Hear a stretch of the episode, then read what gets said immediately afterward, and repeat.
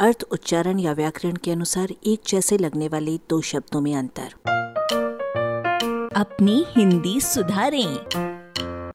जनतंत्र और गणतंत्र।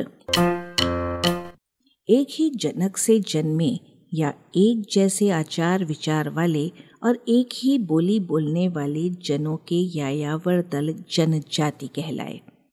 कहीं स्थानीय रूप से बस जाने वाले जन जनपद के करता हुए।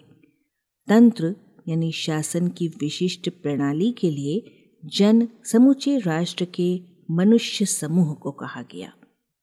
लोक, यूँ तो स्वर्ग, पृथ्वी, पाताल और मानव जाति, सांसारिक व्यवहार आदि बहुत कुछ है, पर वर्तमान संदर्भ में उसका मतलब सिर्फ़ जनसाधारण है।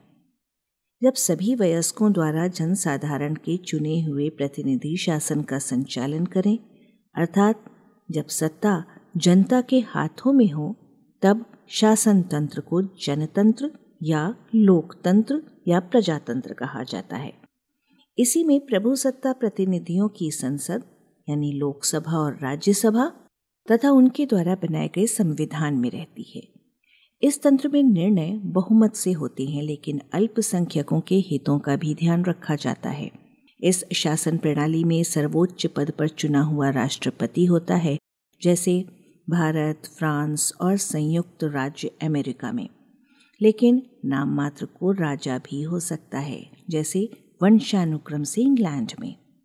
आजकल प्रजातंत्र शब्द इसलिए कम प्रचलित होता जा रहा है कि इसमें प्रजा है। जब हमारा कोई राजा ही नहीं है तो हम प्रजा कैसे होंगे? गण माने समूह, जैसे देवगण, मित्रगण में।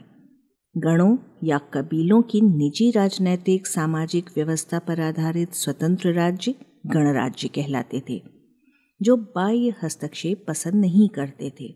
इनमें राजा और उसके वंशानुक्रम का कोई स्थान नहीं होता था। बस कोई सरदार चुन लिया जाता था, जिसे आवश्यकता अनुसार बदला भी जा सकता था, अर्थात सत्ता समूह के हाथों में रहती थी। हमारे गणतंत्र में कुछ केंद्र शासित प्रदेशों के साथ कई बड़े छोटे राज्य हैं जो अनेक दृष्टियों से स्वाधीन होते हुए भी केंद्रीय सत्ता के अधीन हैं। इन राज्यों के प्रतिनिधि मिलकर निर्धारित अधिकारों वाले राष्ट्रपति को नियत अवधि के लिए चुन लेते हैं। इंग्लैंड में गणतंत्र नहीं है, वहाँ केवल जनतंत्र है। लीबिया में केवल गणतंत्र है, वहाँ जनतंत्र नहीं है।